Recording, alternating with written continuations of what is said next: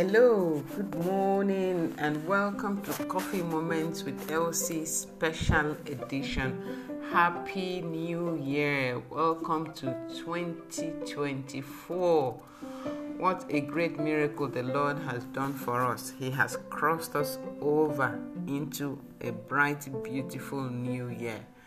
Happy New Year, my dear listeners. Thank you for hanging out with me for the past three years. And if you're listening to this podcast for the very first time or you're new, please consider subscribing so that each time we share a word, you receive the notification and you get encouragement that helps you live out your day. So, this is Coffee Moments with Elsie, our time of sharing tips and nuggets from the Word of God to help us live our daily lives and this is the New Year edition for 2024. Happy New Year once again. Happy, happy, happy New Year. Long before we entered the new year, the Lord had said some things to me about how the year is going to go, and I just want to share some of it with you this morning, even as we pray our New Year prayers. So, the first thing that God said to me is found in the book of Joshua, chapter 1, verse 8. Very, very popular scripture. If you have been a child of God for any length of time, you'll be familiar with this scripture. Joshua chapter 1, verse 8. It says, This book of the law shall not depart from your mouth, but you shall meditate in it day and night, that you may observe to do according to all that is written in it. According to all that is written in it. For then you shall make your way prosperous, and then you shall have good success. That is it. So I want us to take note of the word according to all. All. So, in taking note of that this morning, as I began to study my Bible as I would do every year. I study the Bible from Genesis to Revelation to find out what God has for me. And I came across something in Genesis chapter 1, verse 8, which I'll read for you very quickly. It says, And God called the firmament heaven. And God called the firmament heaven. So the evening and the morning were the second day. But my my place of emphasis is and God called the firmament heaven. You see the amazing thing that God did? He didn't wait till he had finished creating before he named what he had done.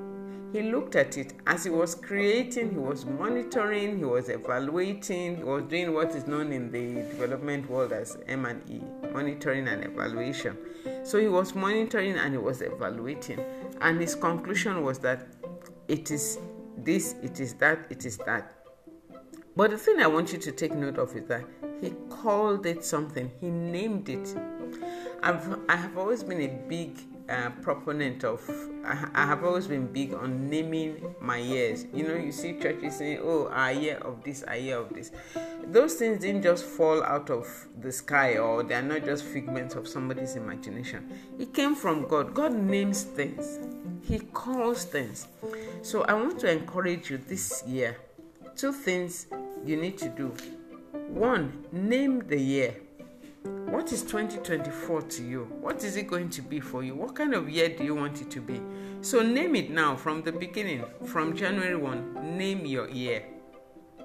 The second thing is as you go along, evaluate the year. Do like God. When you get to a certain excuse me, when you get to a certain point, ask yourself, how is this? So monitor and evaluate your year so that you can have good conclusions, so that you can have good success. Remember in our anchor scripture, he says, You will have good success. You will make your way prosperous. It's not another person that will make your way prosperous. It is you by yourself that will make your way prosperous using the the resources that he has provided in the world and on earth. And so this morning, on the first day of the year, I pray for you that 2024 will be an amazing year for you. that it will be for you a year of promises fulfilled, a year of dreams realized, and a year of God coming through for you in every single area of your life. 2024 will be for you a year in which you will seek God and you will find Him if you diligently search for Him with all your heart.